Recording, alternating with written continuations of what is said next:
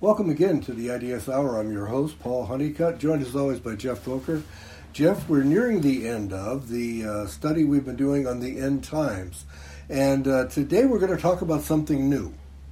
Ah, yeah. Well, well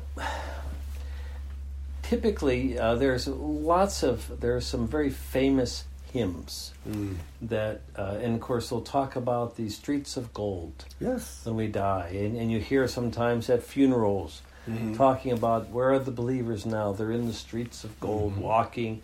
Well, first off, it, that's those things are wrong in two different ways. Number one, when you die, you go to be with the Lord, but there's no body, mm. so there's not the physical realm. How that works, we don't know. But so you're not walking on the streets of gold at that point because you don't have a body. But number two, at the second coming, when we have the new heavens and new earth, there's this description of this this city, this new Jerusalem coming out to the mm-hmm. sky. Mm-hmm. That is what we want to talk about. What is the New Jerusalem? Yeah. And how this works.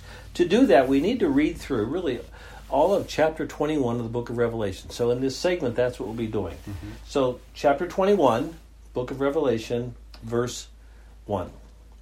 Then I saw a new heaven and a new earth. For the first heaven and the first earth had passed away, and there was no longer any sea. Sea is just throughout the Old Testament, in particular, it's always the place where evil comes. And of course, you need to, you would have to go back into the Old Testament. That's not so much um, necessary for our discussion here. But if you're a, a water lover, you know, like I am, both of us are. Mm-hmm. We usually we joke you're either a mountain person or a right. or a water person. We're both water people. So I get to the new heavens and the earth. there's no water, and no, I don't think that's what they mean. But uh, then I saw a new heaven and new earth, for the first heaven and earth uh, had passed away, and there was no longer any sea. I saw the holy city, the New Jerusalem, coming down out of heaven from from God prepared as a bride, beautifully dressed for her husband. Well, that's the first clue. Mm-hmm. Coming out as a bride. So, what we're going to see, and we'll walk through the whole chapter, but the New Jerusalem is initially described as really a bride, mm-hmm. dressed like a bride. And of course, the church, those for whom Jesus died, the elect from every tribe, nation, and tongue, they are called the bride of Christ. And so, but let's read on a little, little further. And I heard a loud voice from the throne saying, Look, God's dwelling place is now among the people, and he will be with them. He will dwell with them. They will be his people, and God himself will wipe them, will be with them, excuse me, and be their God. So stop a second. So then, when he sees this city coming down, this holy city, the New Jerusalem, coming down, it's now, first he describes it as the bride. Then he says, uh, God's, look, God's dwelling place is now among the mm-hmm. people. Ah, so these, once again, I think the New Jerusalem, Jerusalem is the, the, it is the people of God. Then he says in verse 4 He will wipe away every tear from their eyes. There will be no more death, or mourning, or crying, or pain, for the old order of things has passed away. Of course, that just refers to the fact that now there's no sin in this new heavens, new earth for all eternity. Then it says, He who was seated on the throne said, I am making everything new. Then he said, Write this down, for these words are trustworthy and true. He said to me, It is done. I am the Alpha and the Omega, the beginning and the end. To the thirsty I will give water without cost from the spring of the water of life. Those who are victorious will inherit all this, and I will be their God, and they will, will be my people. But the cowardly, the unbelieving, the vile, the murderers, the sexually immoral, those who practice magic arts, the idolaters, and all liars, they will be consigned to the fiery lake of burning sulfur. This is the second death. Once again, so we initially saw this, you know, the city coming down, but the focus is all people. Mm-hmm. First the bride, then it says God will be dwelling with his people. Now it says these are all those who are believers, who are victorious. And of course, and but he very clearly says that, but there's no unbelievers allowed in this city. No unbelievers. Now we go from there to verse 9 where it says, one of the seven angels who had the seven bowls full of the seven last plagues came and said to me, Come, I will show you the bride, the wife of the Lamb. Now, this is unmistakable, the people of God. And he carried me away in the Spirit to a mountain great and high, and showed me the holy city, Jerusalem, coming down out of heaven from God. It shone with the glory of God, and its brilliance was like that of a very precious jewel, like a jasper, clear as crystal. It had a great high wall with twelve gates, and with twelve angels at the gates. On the gates were written the names of the twelve tribes of Israel. There were three gates on the east, three on the north, three on the south, and three on the west. The wall of the city had twelve foundations, and on them, that is each foundation, were the names of the twelve apostles of the Lamb.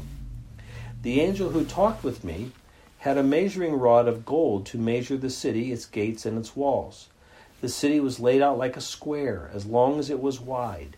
He measured the city with a rod and found it to be but to be 12,000 stadia in length and as wide and high as it is long. Now, in case you wonder what is a stadia, it's about 1,400 miles, 12,000 stadia. Wow. So it's a cube, 14, that's, I mean, it's huge. The angel measured the wall using human measurement, and it was 144 cubits thick. And of course, that one we, are looking at, well, how thick is that? That is, uh, I mean, it's about 200 feet. Mm. The wall was made of jasper, and the city of pure gold, as pure as glass. The foundations of the city walls were decorated with every kind of precious stone. The first foundation was jasper, the second, sapphire, the third, agate, the fourth, emerald, the fifth, onyx, the sixth, ruby, the seventh, chrysolite, the eighth, beryl, the ninth, topaz, the tenth, turquoise, the eleventh, jacinth, and the twelfth, amethyst. The twelve gates were twelve, 12 pearls, and each gate made of, made of a single pearl. The great street of the city was of gold, as pure as transparent glass. Now, it's interesting, just stop there for the second. this is where we get this, this vivid description uh, from the old hymn about streets of gold and everything precious. But the point is, is that he's not the apostle John in seeing this vision is not really thinking about a building. He's thinking about people described as a building, all made with precious stones. And of course, it's the, the gates, the 12 tribes of Israel, the foundations, the 12 apostles, because that's where all the people of God come from, whether it's the picture of the people of God or the real people of God, that's God's plan of salvation, comes that way. So that's the first, that is the first big thing we want to be very clear about, is that because the book of Revelation is a series of visions, and visions are not literal, but they communicate truth when we get to the the new Jerusalem coming down like this huge cube coming down out of the sky, it's described in terms of this magnificent, huge city. But it's really describing the people of God mm. who are very precious in God's sight. So and that's so that's very important to understand. So we're not caught up in well, when I get to heaven, uh, or the new heavens to earth, I'm going to be, you know, walking on streets of gold and all these pearls for the each pearl is, is a gate is made out of each pearl. Mm-hmm. No, that's not that is not the point. But where are the mansions? They're at the mansions. they're beyond the gates. They're beyond the gates.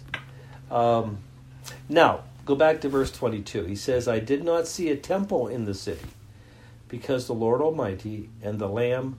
are its temple. Mm. Now, this we're going to digress just a moment because okay. I know you, you, don't like to digress. Of course, oh, no, no, no. Never. We we never take rabbit trails here, but uh, one of the things that does irritate us a little bit uh, is this idea, which is gaining s- steam. Mm. Um, or credibility in our days is that in the Garden of Eden there was a temple and that Adam and Eve were caring for the temple in the garden. We said, no, no, no, no, no. There's no temple in the garden.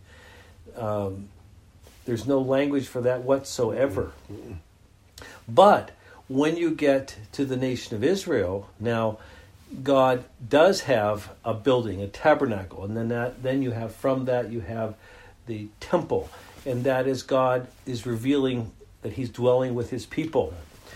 And now, but now in the new covenant era, this side of Pentecost, there is no physical temple. Now the individual believer is the temple of the Holy Spirit, and when believers gather together, they are described as the temple of the Holy Spirit. So now, but then you get to the new heavens, new earth here in Revelation 21, and there's no need for a temple because God is actually dwelling with his people. Mm-hmm. So let, we're like back, we're going back to the Garden of Eden where God was communing, fellowshipping with mm-hmm. Adam and Eve before they fell. And so only the new heavens, new earth, the God dwelling with people is, is simply a greater manifestation of that than what we saw in Eden. So that's the, so there is no need for a, for a temple. So there's no need for temple before uh, Israel in the Old Covenant, and there's no need for a temple after the the New Covenant era, after the Second Coming, because God is going to be physic, you know, physically there. He's going to take uh, the form and be there and, and with His people. You have anything to add on that one? No, I'm with you. I'm just just checking. I'm with you. Well, he says the city does not need the sun or the moon to shine on it, for the glory of God gives its light, and the Lamb is its lamp. So there's no need for the sun because it's just mm-hmm. brightness because God is there. The nations will walk by its light, and the kings of the earth will bring their splendor into it. Or no, on no day will the gates ever be shut, for there will be no night there. The glory and honor of the nations will be brought into it. Nothing impure will ever enter it, nor will anyone who does what is shameful or deceitful, but only those whose names are written in the Lamb's book of life. Now, once again, just remember this is a vision. It's using sort of folksy physical stuff to talk about spiritual truths. So, so you cannot try to read in to the imagery mm-hmm. beyond just what it's supposed to you know be a picture of. And, I, and I've I've heard of people doing that. Well, the nations will walk by its light. Well, this people are the people of God are described as the, the nations, mm-hmm. uh, things like that. Because the setting for this seems rather obvious, at least mm-hmm. to me. This is after the second coming. This is after the present heavens and earth are destroyed. Mm-hmm. So this, um, so now that is the new the new Jerusalem. Now, once we've said that, and we've described that as the people of God, we should continue at least for a bit in chapter 22, because it then takes us, what we would call, into the imagery of the Garden of Eden. Yeah. And that is, I think that is very helpful to understand what's going on at the end. It says, Then the angel showed me the river of the water of life, as clear as crystal, flowing from the throne of God and of the Lamb mm-hmm. down the middle of the great street of the city. On each side of the river stood the tree of life, bearing twelve crops of fruit, yielding its fruit every month, and the leaves of the trees are for the healing of the nations. Now, stop there for a second. The imagery comes from the Garden of Eden. Mm-hmm. We had the tree of life bearing fruit, of course, and they weren't, uh, they were allowed to eat of that until they ate the fruit from the tree of the knowledge of good and evil, then the condemnation of death came upon them, and they were banned from the Garden of Eden. And that angel with a flaming sword was guarding the tree of life so that no one could get to it. It's all symbolic, it seems. But once again, now in the new heavens and new earth, now the idea we have this water flowing from the throne. In the Garden of Eden, we had these four headwaters coming out of Eden. Now we have water f- flowing from the throne, and on on the sides are the trees of life. Mm-hmm. Just it's like Garden of Eden on steroids. Mm-hmm.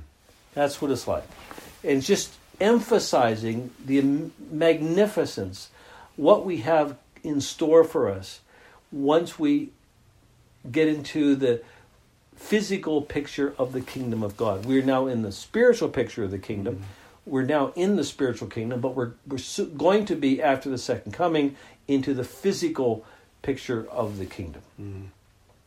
Then it says in verse 3 there will no longer be any curse, The throne of God and the Lamb will be in the city. Now, once again, notice the throne of God and the Lamb, because the Lamb is also God. It's man who represented men by his death on the cross, but it's also God. So the throne of God and the Lamb, Jesus is the Lamb of God, the unblemished Lamb.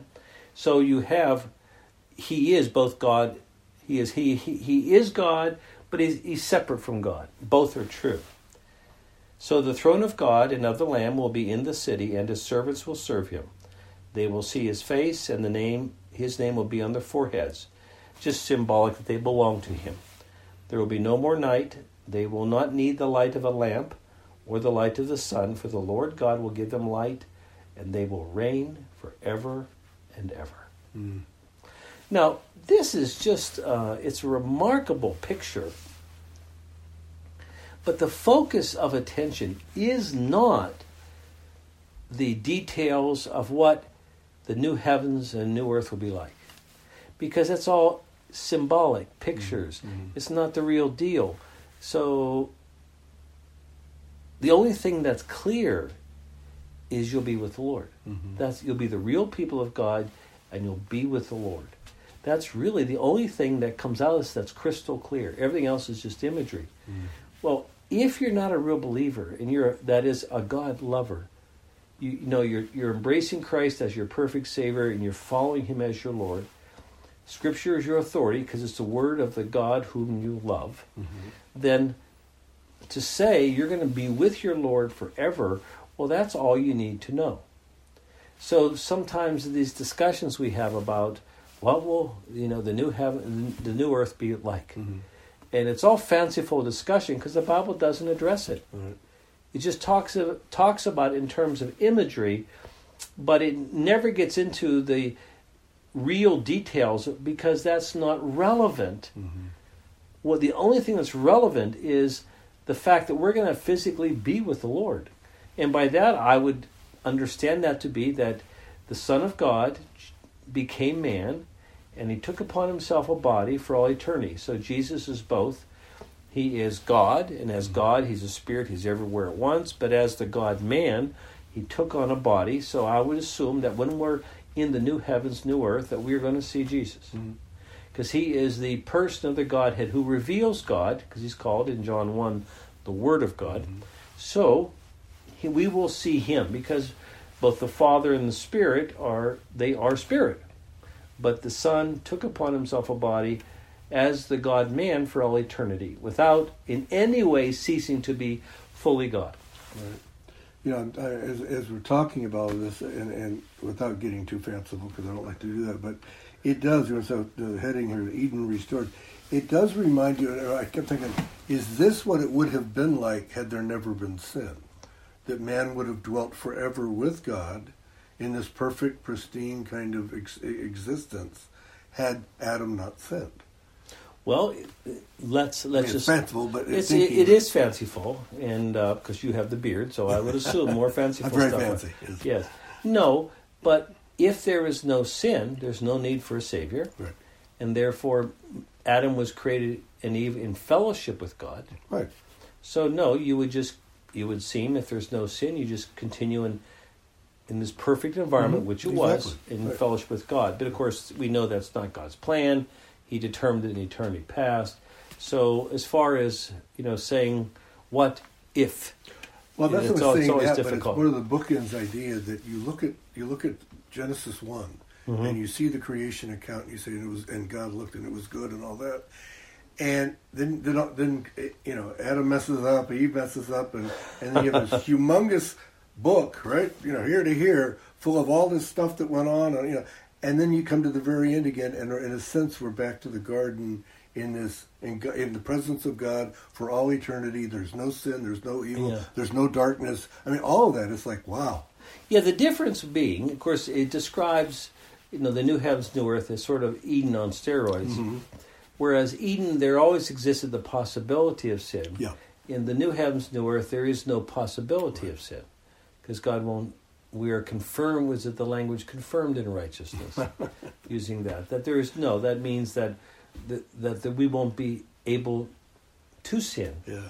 In you know eh, for all eternity. Now, in all honesty, I, I have a difficult time getting my hands around that. Sure. Because as I think about life, I can only think about it in terms of a person who who wants to live for the Lord but struggling with sin. Mhm. I, I, I cannot conceive of existence without battling Mm-hmm. evil in my own thoughts, not counting stuff from without me. I, I, I can't conceive of it. So I take it by faith, though I, it's and I use this illustration to death, but it's true. It's like he's describing to me a color that I've never seen before, The color orange. the color orange. Which, by the way, is the color of the year. Did you know that? well, it's because it's Clemson's color, and I think they're going to go all the way. go all the way this time. hopefully, go all the way, Yeah. but you never can tell. Yeah, So, anyways, so that's what this. So this is terribly encouraging to us as Right. believers. Well, the other thing too, that you know, the, the New Jerusalem. We're not talking about a city. We're No. talking about people, Yes, and that gets lost a lot of times. it too. really does because people get enamored with the streets of gold and all this Mm-hmm. stuff we're talking about. God is enamored with the people because if you go back all the way to Abraham Mm-hmm. and you say, "What was God's plan?" That was revealed in the Abrahamic covenant that God's going to have a people Mhm. and take them into His land, Right. and we see the fulfillment of that here in Revelation twenty-one and twenty-two. Right. and it's a wonderful thing. It really is. It's great. Well, I hope you've uh, you've enjoyed this. Uh, if you have any questions, as always, Jeff would love to hear from you. My cell phone number is 480-313-8558 and some people I don't I think don't think that that's really true or I'm or that I'm not really serious. I really am. And uh, which means I can get a share of crank calls too. Yeah. But I would gladly talk with you on the phone. So oh, 480-313-8558 and my email address is volker.jeff. Remember it's G E L F F volker.jeff at gmail.com. And you can always check us out on our website, ids.org. Uh, we'll see you next time. Thanks for watching. Bye bye.